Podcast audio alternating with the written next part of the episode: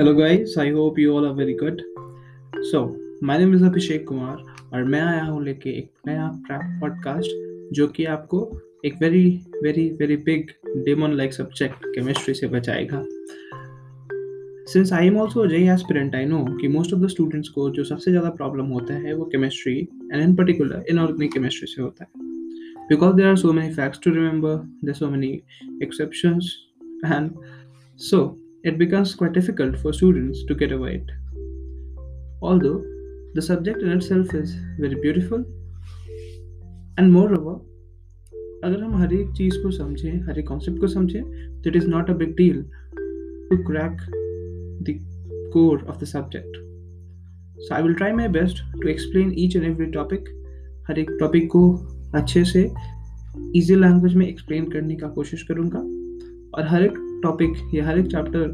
जिसको भी मैं एक्सप्लेन करूँगा उसके डिस्क्रिप्शन में मैं उस चैप्टर या उस टॉपिक से रिलेटेड एक नोट शेयर कर दूँगा via Google drive link which you message and you can also mail me any queries related to और any doubt related to the topic on my email I D that will be provided to you in the description box so in the coming week I guess पहला podcast upload हो जाएगा। On any of the chapters of inorganic chemistry the aspirants who are this your giving जई including me for them it would be very beneficial